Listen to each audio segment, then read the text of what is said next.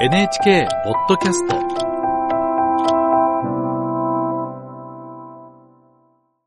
ベトナムからです。ベトナムから輸出されている果物ドリアンが今中国で人気を集めています。その一方で生産地ベトナムでは懸念も広がっているようです。ハノイ支局の鈴木光太記者に聞きます。鈴木さん、おはようございます。おはようございます。果物の王様とも呼ばれるドリアン。まあ、中国ではクリームのような濃厚な味わいに加えて栄養価が高いと人気が高まっているようですけれども、ベトナムでも栽培が広がってるんですね。はい。中国の隣国のベトナムは、おととしドリアンの輸出を許可されました。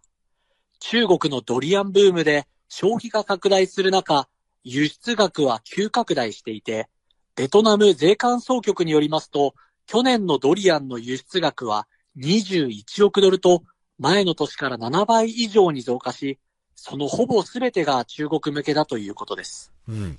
輸出の拡大だけ聞くととても明るいニュースにも感じられますけれども、なぜ懸念が広がってるんでしょうか？はい。このドリアンバブルに乗ろうと、ベトナムでは他の作物からドリアンに転作する動きが急拡大しているためです。私が取材した農家では、特産のコーヒー豆を30年間生産してきましたが、今、代わりにドリアンの栽培に乗り出していました。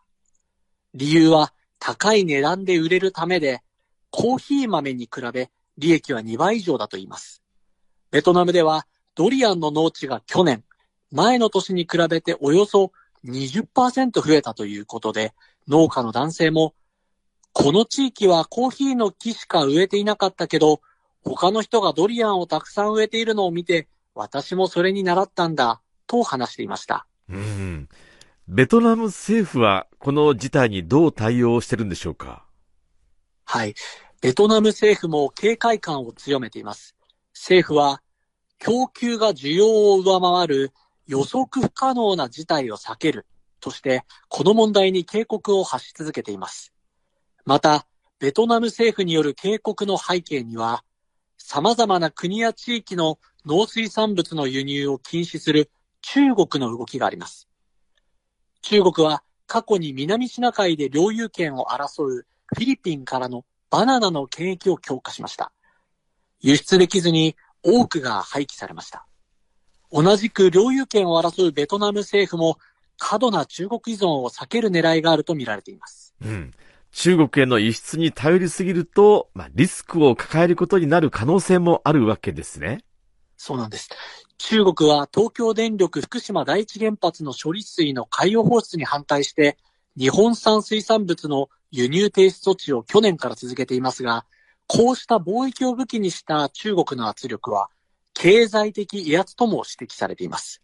それが貿易の環境を不透明なものにしていて、ベトナムで広がるドリアン栽培への懸念からも、こうした背景が透けて見えました。うん。農家の人たちはどのように対応していくんでしょうか？はい。ベトナムの農業団体は、国が主体となって別の市場を見つけるなど、中国の一方的な輸入停止に備える必要があるとも指摘していました。